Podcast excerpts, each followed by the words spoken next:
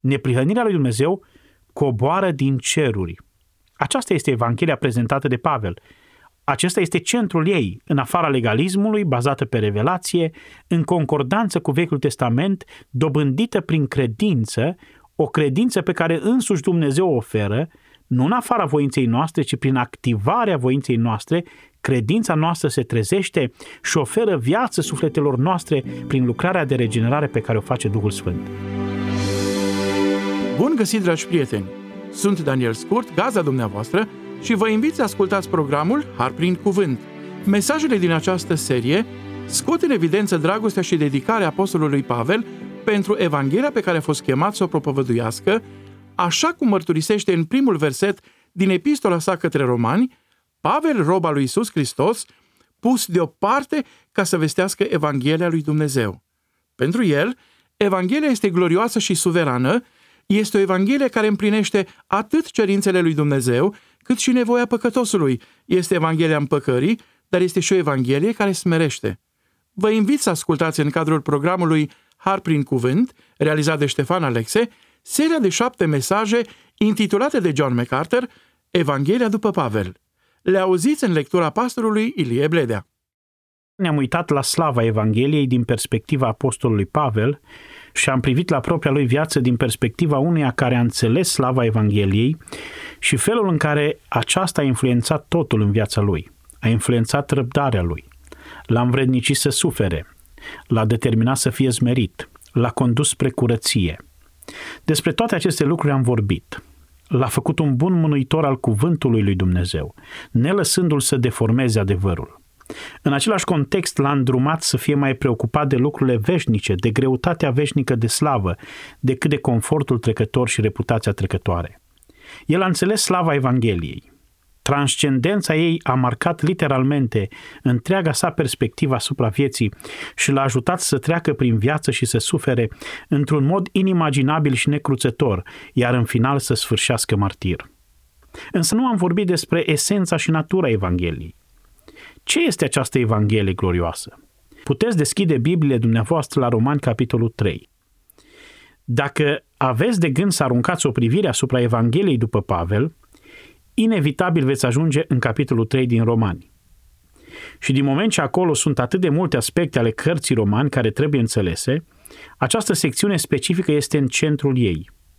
Dați-mi voie să citesc Romani, capitolul 3, versetele 21 la 31. Dar acum s-a arătat o neprihănire pe care o dă Dumnezeu fără lege. Despre ea mărturisesc legea și prorocii, și anume neprihănirea dată de Dumnezeu care vine prin credința în Isus Hristos pentru toți și peste toți cei ce cred în El.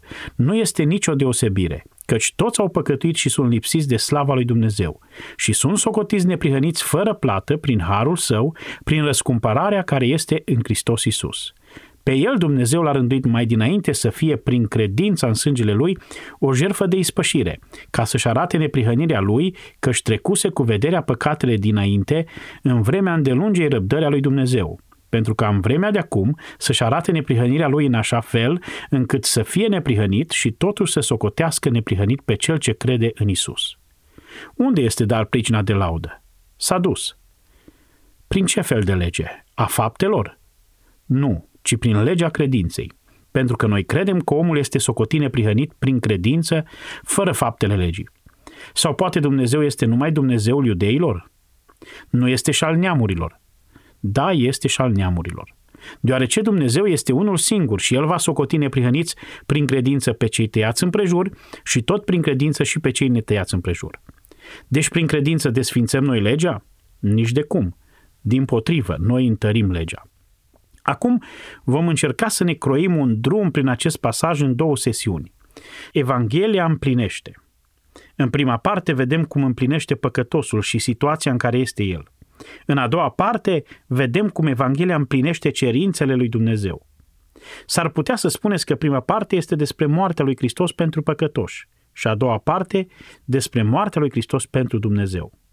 Acum toți înțelegem că Hristos a murit pentru păcătoși dar poate că nu suntem așa de obișnuiți cu adevărul că a murit pentru Dumnezeu. Însă tocmai la asta ne vom uita. Aici cuvântul cheie este cuvântul neprihănire.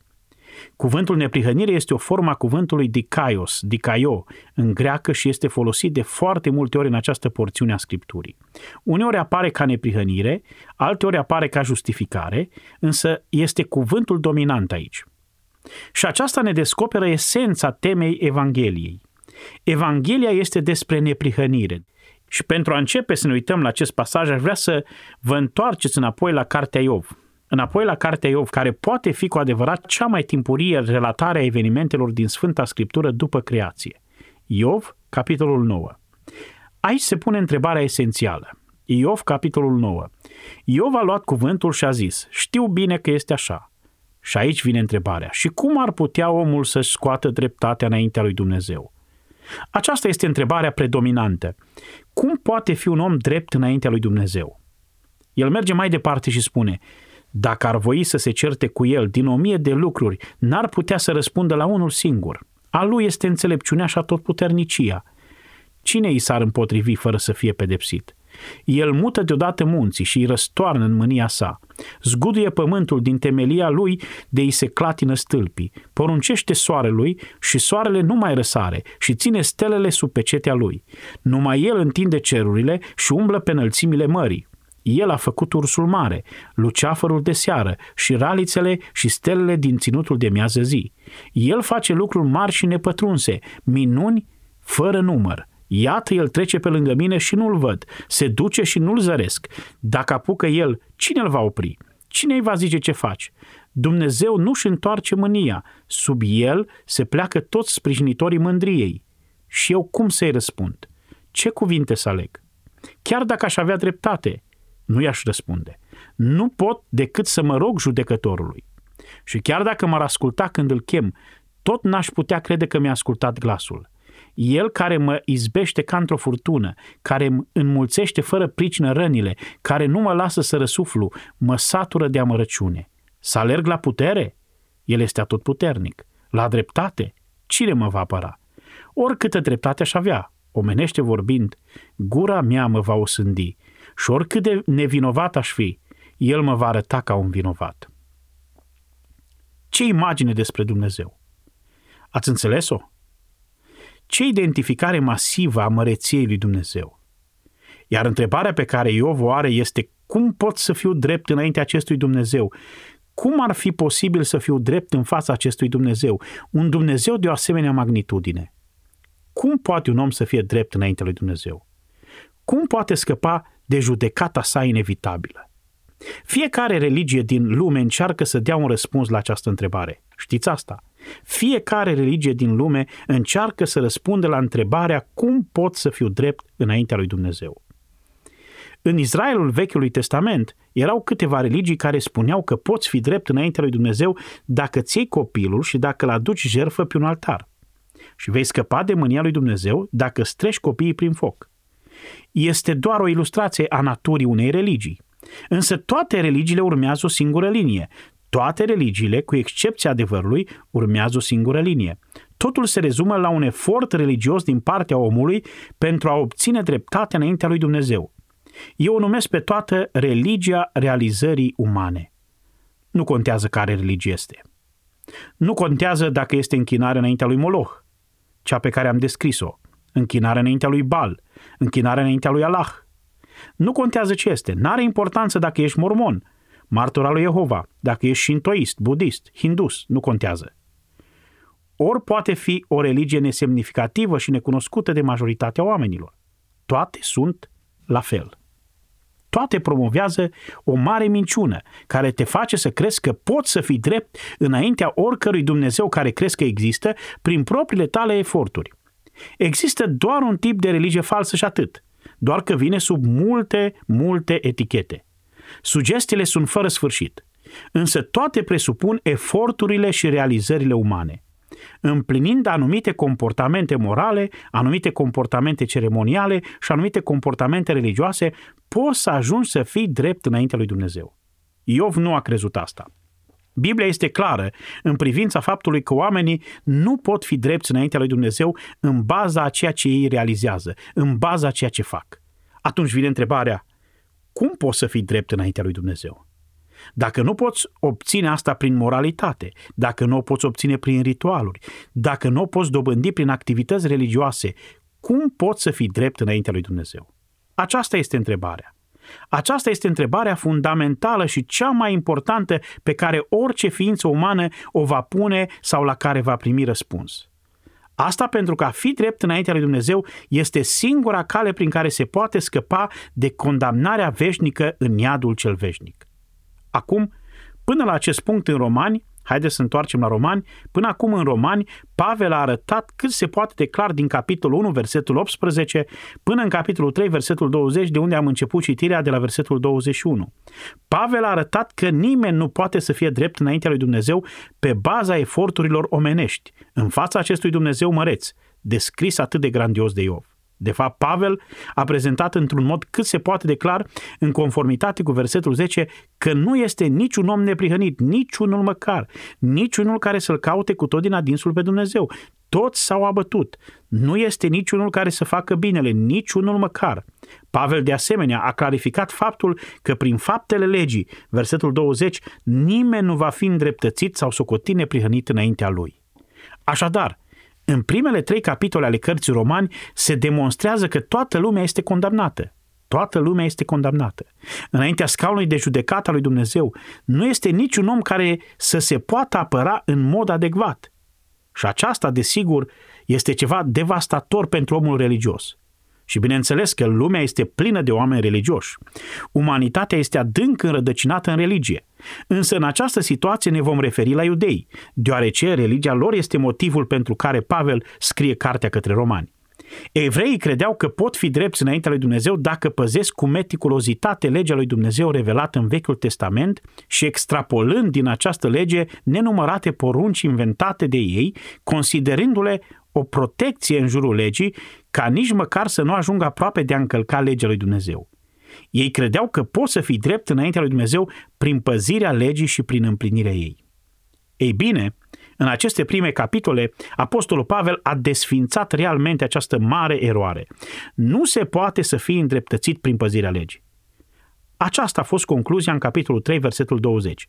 Calea lui Dumnezeu nu se ține prin eforturile oamenilor, și asta nu este prima dată când revelația declară că așa stau lucrurile. Dacă întoarceți la capitolul 6 din Mica, veți citi următoarele. Dar primește Domnul oare mii de berbeci sau zeci de mii de râuri de unde lemn? Lucruri legate de jerfă. Sau să dau eu pentru, fără de legile mele, pe întâiul meu născut, rodul trupului meu pentru păcatul sufletului meu? Fac vreun bine dacă îmi trec copilul prin foc? Ți s-a arătat, omule, ce este binele și ce alta cere Domnul de la tine decât să faci dreptate, să iubești mila și să umbli smerit cu Dumnezeul tău. Nu este vorba despre un aspect formal, nu este despre un ritual, este despre inimă. Problema este ce face păcătosul cu inima lui, care este nespus de înșelătoare și desnădăjduit de rea. Nu poate face ce e drept. Nu poate trăi frumos nu-i poate plăcea lui Dumnezeu. Nu este nimeni neprihănit înaintea lui Dumnezeu, niciunul măcar. De fapt, învățăm în această porțiune din Romani ceea ce spune versetul 19. Orice gură să fie astupată.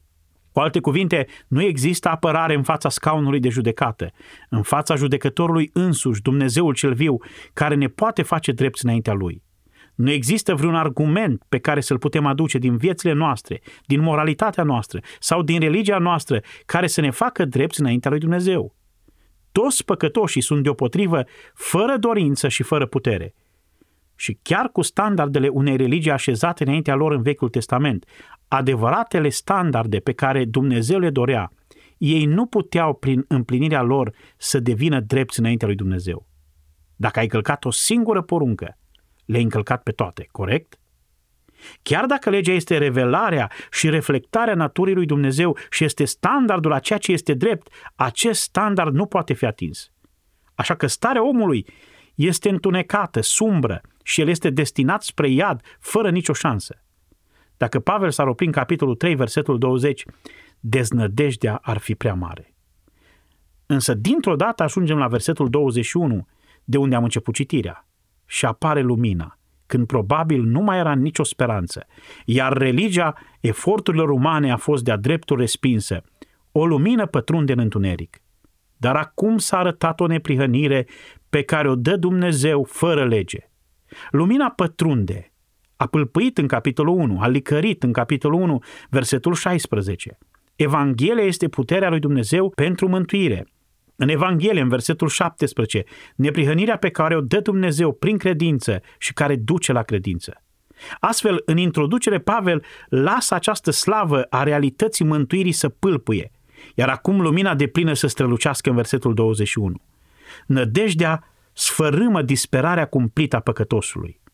Primele cuvinte din versetul 21, dar acum, sunt o tranziție prin care se introduce ceva bun. Destul am avut parte de urățenia păcatului. Capitolul 1, versetul 18, unde mânia lui Dumnezeu se descoperă din cer. Știți asta bine, nu-i așa? Mânia lui Dumnezeu se descoperă din cer și nici măcar nu vorbește despre mânia iscatologică sau despre mânia veșnică.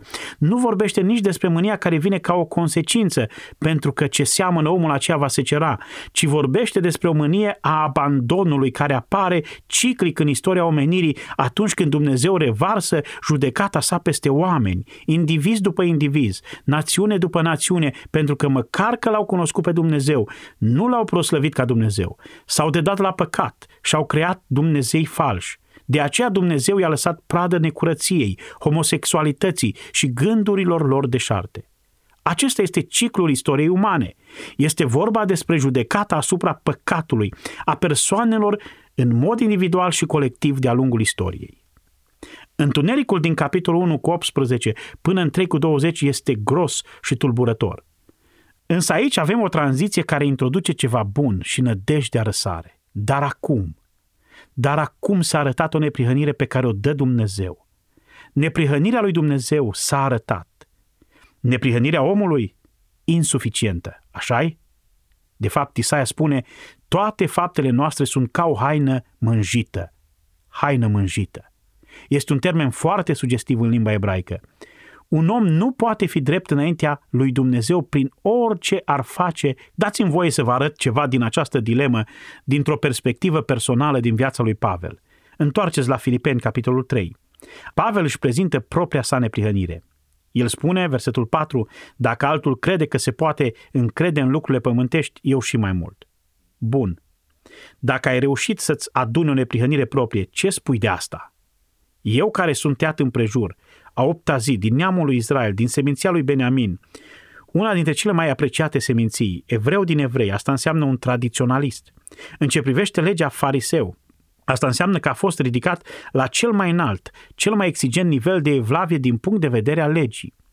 În ce privește râvna, prigonitor al bisericii, a văzut-o ca fiind dușmanul adevărului. Cu privire la neprihănirea pe care o dă legea, a fost considerat fără prihană. Pe plan extern, oamenii nu puteau să aducă nicio acuzație împotriva lui care să stea în picioare. A fost un fățarnic foarte, foarte priceput, bine lustruit, ca majoritatea celor ce făceau parte din partida fariseilor. Apoi a spus, toate aceste lucruri erau câștiguri pentru mine, versetul 7, erau câștiguri pentru mine. Am considerat că ele mi-au câștigat mântuirea. Însă când l-am întâlnit pe Hristos, am realizat că era o pierdere totul a trecut din categoria câștiguri în categoria pierderi. Versetul 8. Ba încă și acum privesc toate aceste lucruri ca o pierdere, față de prețul nespus de mare al cunoașterii lui Isus Hristos, Domnul meu. Asta e ceea ce contează cu adevărat. De ce? Din cauza versetului 9, și să fiu găsit în el, nu având o neprihănire a mea pe care mi-o dă legea, ci aceea care se capătă prin credința în Hristos, neprihănirea pe care o dă Dumnezeu, dacă vrei să fii drept înaintea lui Dumnezeu, trebuie să ai o neprihănire pe care ți-o dă Dumnezeu. Oameni buni, aceasta este esența Evangheliei. Și vom merge în jurul acestui subiect în următoarele zile pentru ca să-l puteți înțelege și să-l vedeți în plinătatea lui. Nu poți fi drept înaintea lui Dumnezeu bazat pe neprihănirea omenească. Singura cale prin care un om poate să fie drept înaintea lui Dumnezeu este prin neprihănirea oferită de Dumnezeu. Lumina vine acum, dar nu de jos, nici dinăuntru, ci de sus. Este Dumnezeul care vine în ajutor să ne salveze. Dacă ajung să fiu drept înaintea lui Dumnezeu, trebuie să fiu desăvârșit după cum Tatăl meu ceresc este desăvârșit. Aceasta nu este posibil. Nu pot ajunge la un asemenea nivel de neprihănire. Pot deveni un călugăr, pot aplica toată viața mea filozofia contemplării buricului, ca și cum ar fi un exercițiu sfânt. Aș putea locui într-o chilie sau într-o mănăstire. Pot să port cuie în pantofi. Pot să-mi pun o curea în jurul brâului care să aibă ghimp în mijloc pentru a-mi produce zgrieturi și tăieturi în trup. Pot să citesc scriptura și mă pot ruga toată ziua. Pot să mă agăs de tavan cu cârlige. Pot să mutilez trupul. Pot să mă răstignez. Nu-mi folosește la nimic. Nimic din toate astea nu are vreo valoare, în niciun fel, pentru că neprihănirea de care am nevoie este divină.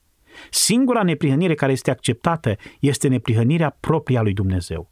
Răspuns la întrebarea de ce are nevoie un om pentru a fi drept înainte lui Dumnezeu este că are nevoie de neprihănirea lui Dumnezeu.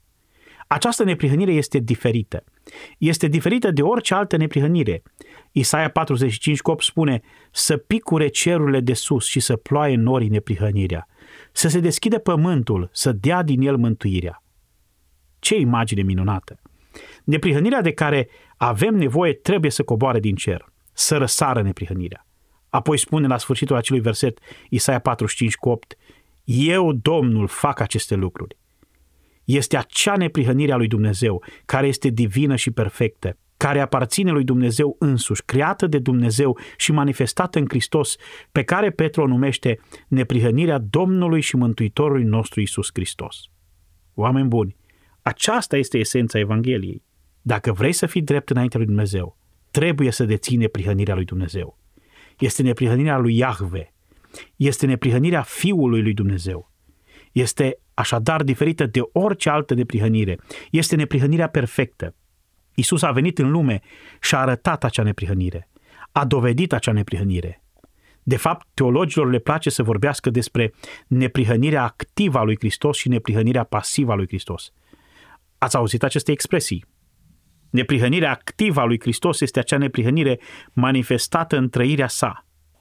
Neprihănirea pasivă a lui Hristos este acea neprihănire care a fost demonstrată prin moartea sa. Domnul Isus ne arată neprihănirea lui Dumnezeu trăind o viață perfectă. Ne arată neprihănirea lui Dumnezeu prin moartea sa substitutivă. Vedem neprihănirea lui Dumnezeu arătată în moartea sa. Vedem neprihănirea lui Dumnezeu arătată în viața sa. El s-a supus în totalitate legii lui Dumnezeu, împlinind perfect cerințele ei, iar în moartea lui a împlinit cu desăvârșire cerințele legii privitoare la pedeapsa pentru păcat. Acest lucru este ilustrat, această perfecțiune, această neprihănire, într-un mod destul de expresiv. Dacă întoarceți la Levitic, capitolul 1, vă aduceți aminte că în cartea Levitic poporul Israel trebuia să aducă jerfe, iar trei dintre ele se refereau la păcat, jerfa de ispășire, jerfa pentru vină și arderea de tot.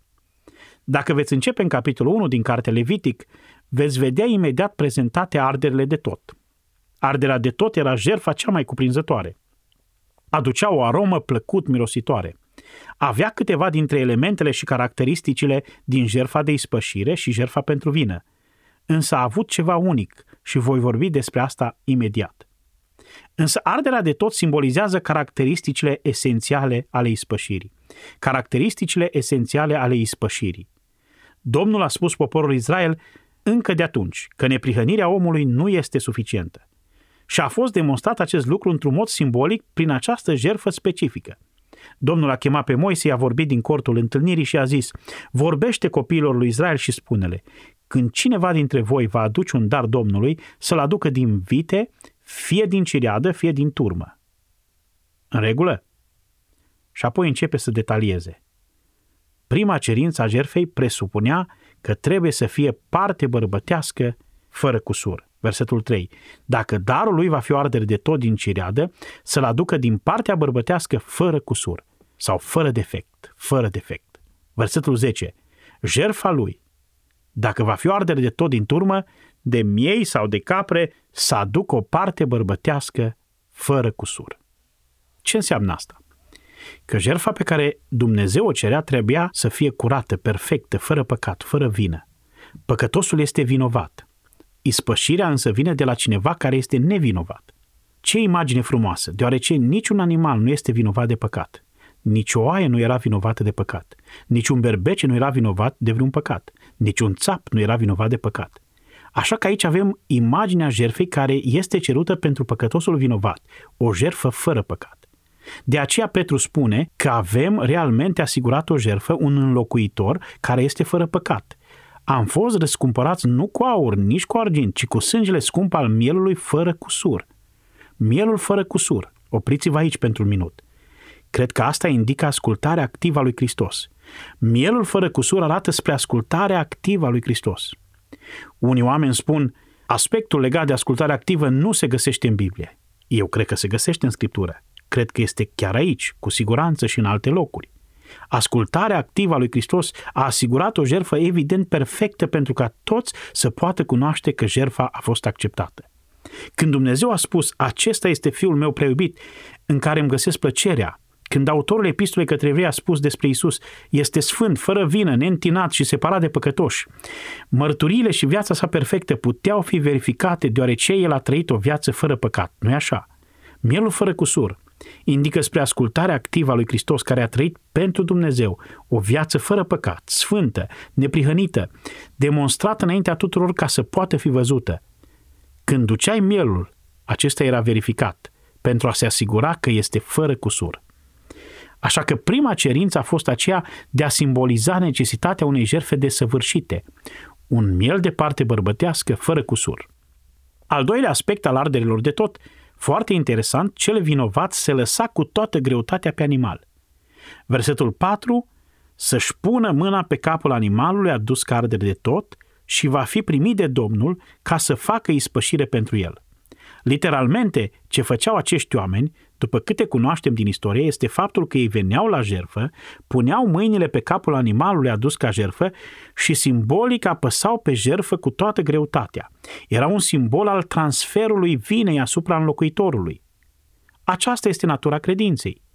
Încrederea și nădejdea salvării este pusă de plin pe jertfa înlocuitoare frumoasă, frumoasă imaginea credinței în Hristos, unde ne așezăm toată încrederea în Cel care a murit în locul nostru.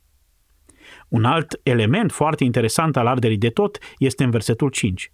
Cel ce venea să se împace, păcătosul care aducea jerfa, să înjunghie vițelul înaintea Domnului. Moartea înlocuitorului simboliza pedeapsa înfiorătoare și letală pentru păcat. Demonstra faptul că dreptatea divină este absolută, drastică și cerea moartea.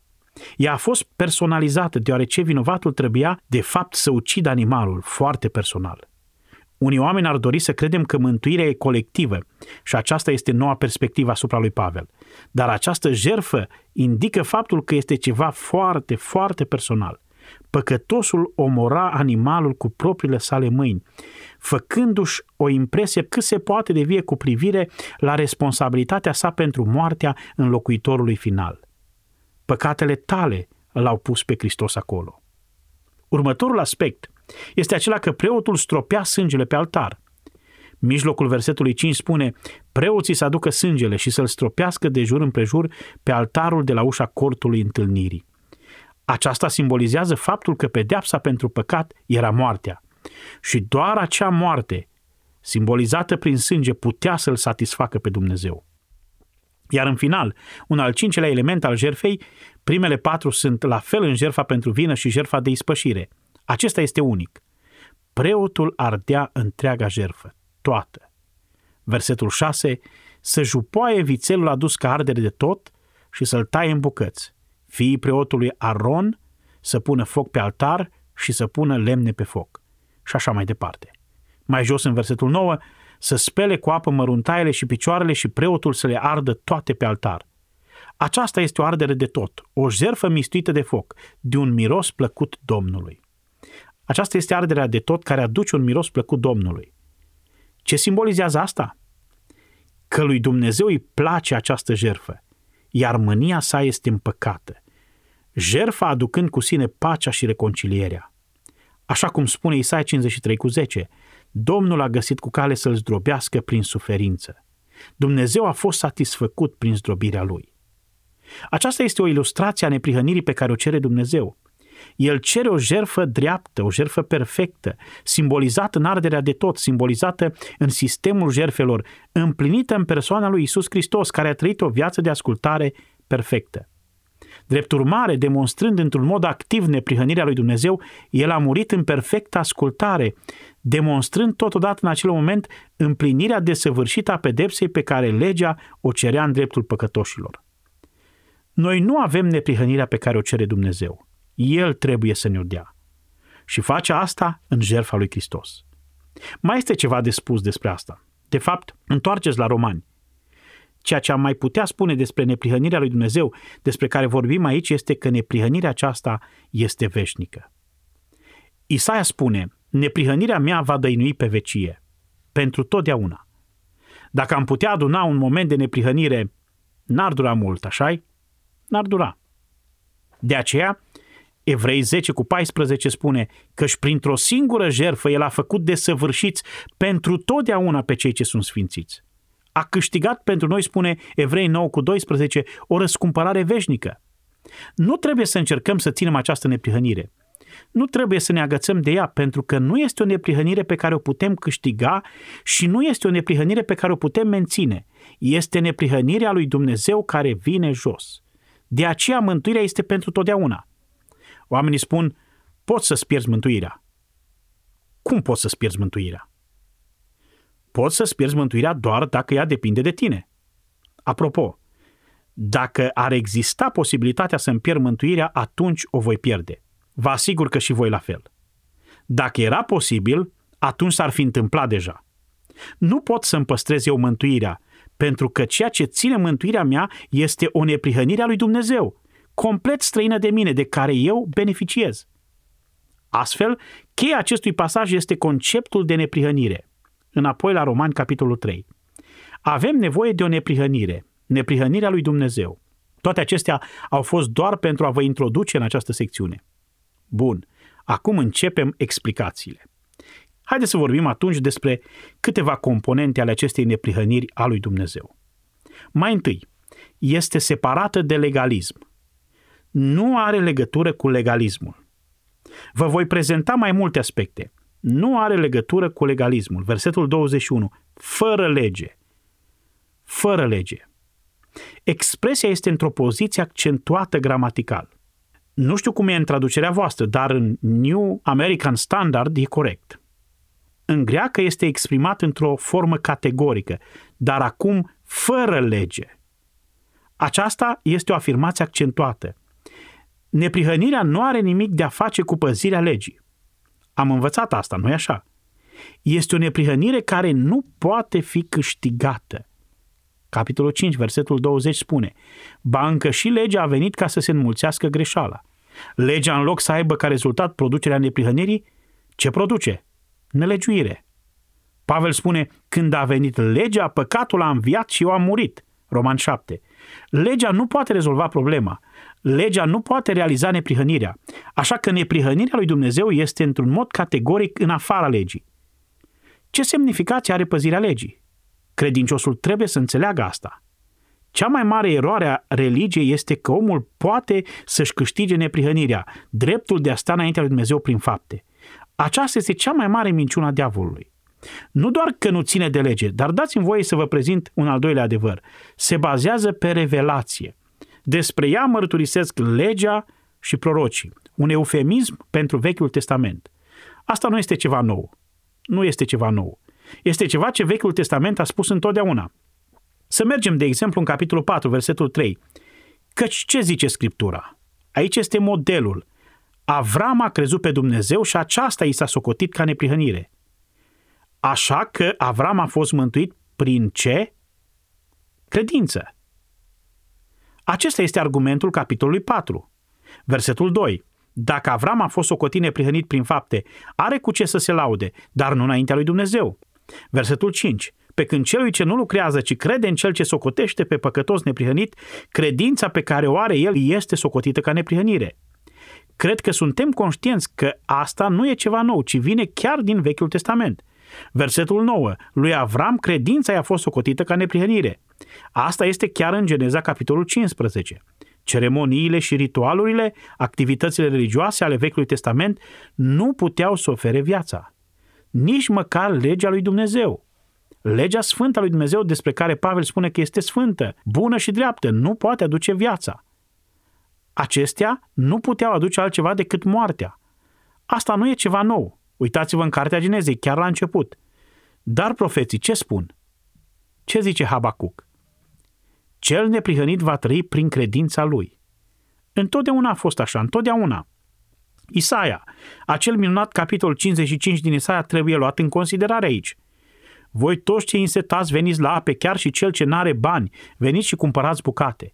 Cu alte cuvinte, voi care nu aveți nicio neprihănire, veniți și cumpărați vin și lapte fără bani și fără plată. Versetul 6. Căutați pe Domnul câte vreme se poate găsi. Chemați-l câte vreme este aproape. Să se lase cel rău de calea lui și omul nelegiuit să se lase de gândurile lui. Să se întoarcă la Domnul care va avea milă de el, la Dumnezeul nostru. Și aici este cheia, care nu obosește să ce? Să ierte. Ai nevoie de iertare. Dar totuși, care a fost rolul legii Vechiului Testament? Să-i facă pe oameni să descurajeze în neputința lor de a mai face ceva în ce privește păcatele lor și să-i facă să strige către Dumnezeu pentru îndurare. Cea mai bună ilustrație a unei convertiri vechi testamentare pe care o cunosc este Luca 18. Vameșul sta departe și nu îndrăznea nici ochii să-și ridice spre cer, ci se bătea în piept și zicea, Doamne, ai milă de mine păcătosul. Omul acesta s-a coborât acasă socotine prihănit. Ăsta este un caz fericit. Acuza adusă fariseilor de la începutul predicii de pe munte este ați înțeles greșit totul. Cine are parte de împărăție? Cei ce acceptă că sunt falimentari din punct de vedere spiritual, cei săraci în duh, cei blânzi, cei ce sunt flămânzi și însetați după o neprihănire pe care știu că nu o au, cei care își plâng și își jelesc starea spirituală, ei sunt cei mângâiați, ei sunt cei care au parte de împărăție. Aceasta a fost întotdeauna calea pe care a prezentat-o Scriptura. Nu există o altă modalitate de a fi mântuit în Vechiul Testament. Întotdeauna a fost așa.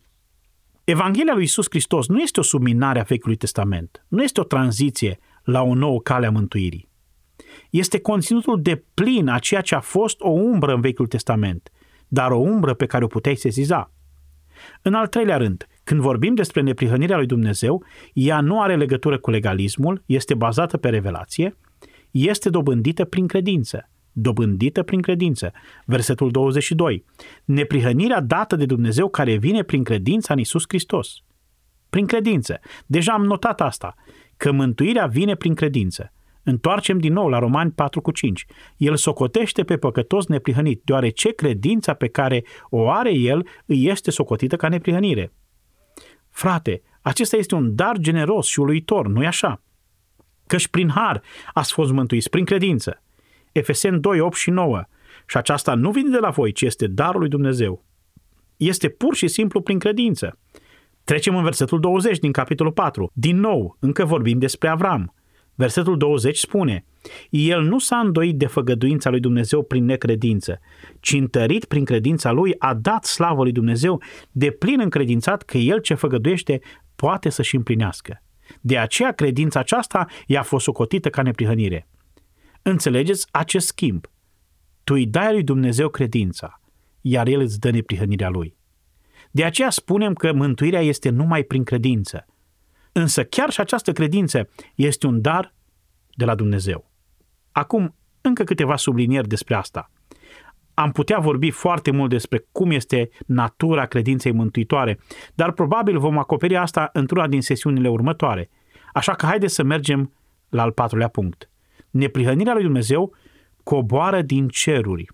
Aceasta este Evanghelia prezentată de Pavel acesta este centrul ei, în afara legalismului, bazată pe revelație, în concordanță cu Vechiul Testament, dobândită prin credință, o credință pe care însuși Dumnezeu o oferă, nu în afara voinței noastre, ci prin activarea voinței noastre, credința noastră se trezește și oferă viață sufletelor noastre prin lucrarea de regenerare pe care o face Duhul Sfânt.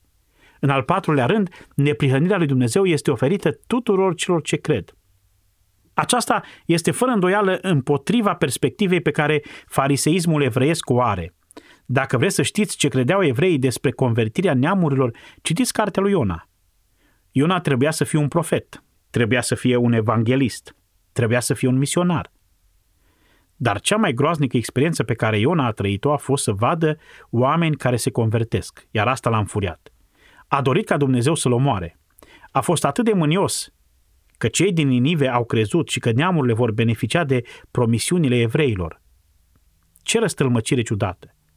Astfel, versetul 22 spune, neprihănirea lui Dumnezeu care vine prin credința în Isus Hristos, El este obiectul credinței, pentru toți cei ce cred în El nu este nicio deosebire.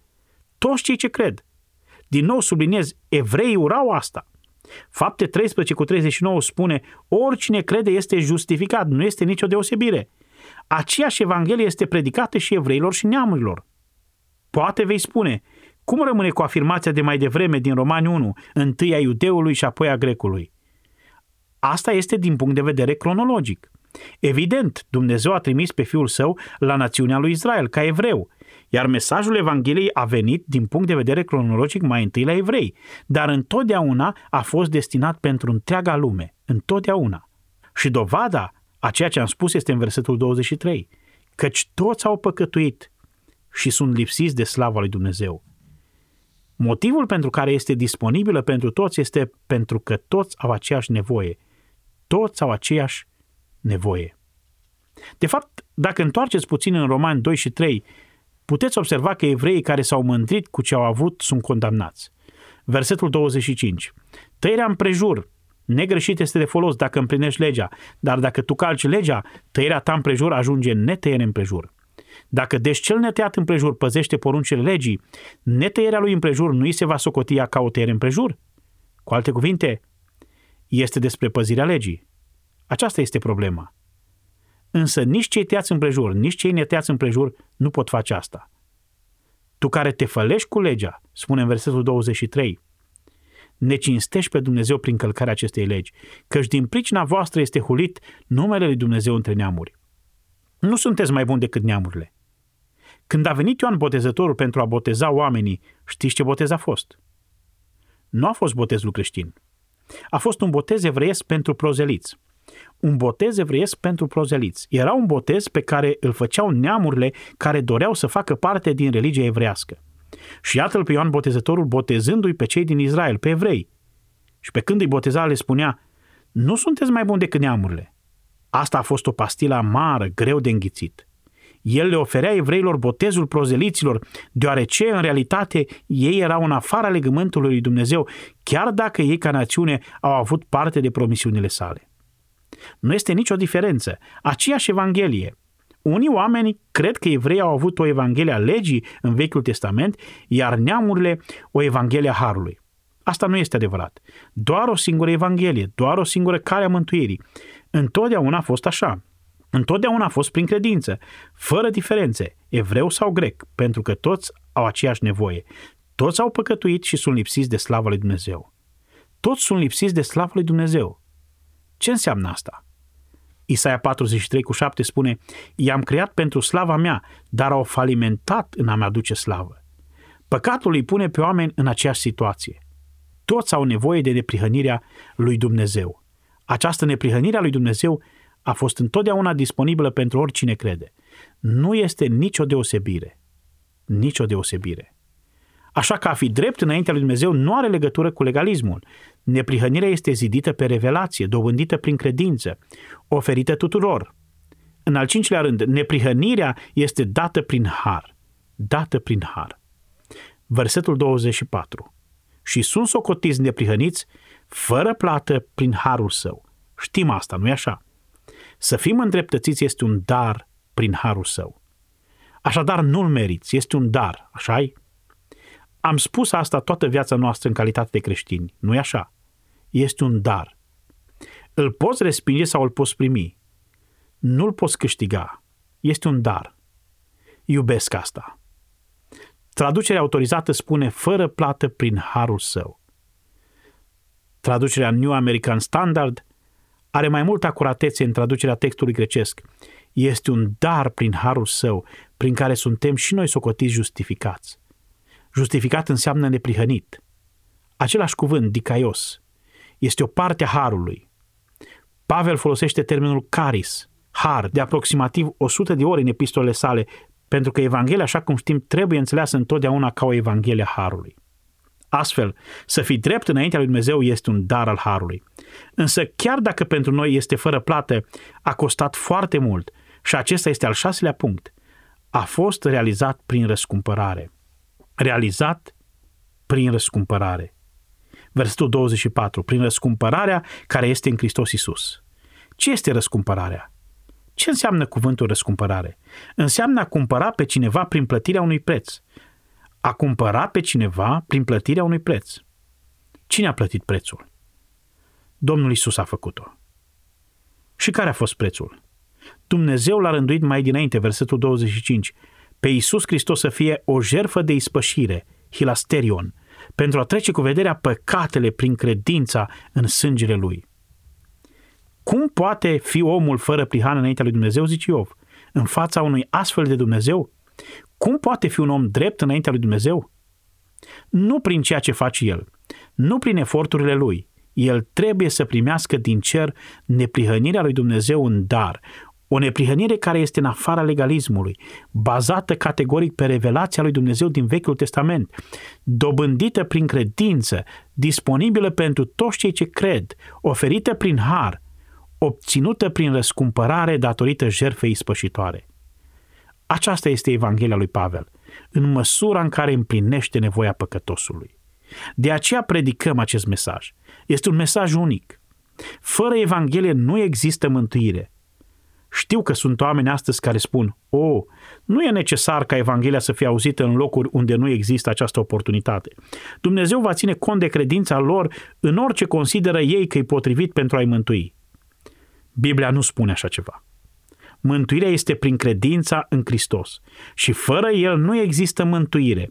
De aceea este mandatul de a merge în lume și de a predica Evanghelia la orice făptură.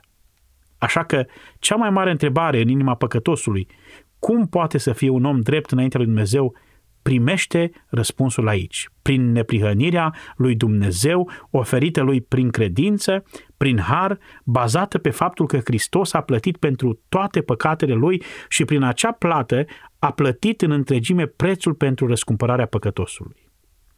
Urmează să discutăm mai mult despre asta. Acum să ne plecăm în rugăciune. Tată, Îți mulțumim pentru timpul din această dimineață în care am putut săpa adânc în această porțiune a Scripturii. Cuvântul Tău întotdeauna, întotdeauna hrănește sufletele noastre și ne încurajează. Mă rog, Doamne, ca înțelegerea clară a adevărului din acest text să ne însoțească pe toți și să ne ajute nu doar să ne bucurăm și să ne închinăm cu mai multă deschidere și cunoaștere în duh și în adevăr, ci să ne facă evangeliști mai credincioși, cu o înțelegere mai bună a mesajului pe care îl propovăduim celor păcătoși în orice loc. Continuă să-ți faci lucrarea atât prin învățătura cuvântului din această zi, cât și prin timpul minunat pe care îl petrecem împreună în părtășie și îți mulțumim în numele lui Hristos. Amin. Ați ascultat în lectura pastorului Ilie Bledea un mesaj din seria Evanghelia după Pavel. Asociația Har prin Cuvânt vă oferă în dar o carte scrisă de John MacArthur. Ca să aflați titlul disponibil în această perioadă, scrieți-ne la harprincuvânt arongmail.com sau sunați-ne la 0740 054 599. Onorăm doar solicitările din țara noastră, iar taxele poștale sunt gratuite. Dacă apreciați acest serial, recomandați-l chiar acum și prietenilor dumneavoastră ca să descopere și ei învățăturile lui Dumnezeu verset cu verset. Sunt Daniel Scurt și vă invit cu drag să ascultați și următorul mesaj din Har prin Cuvânt.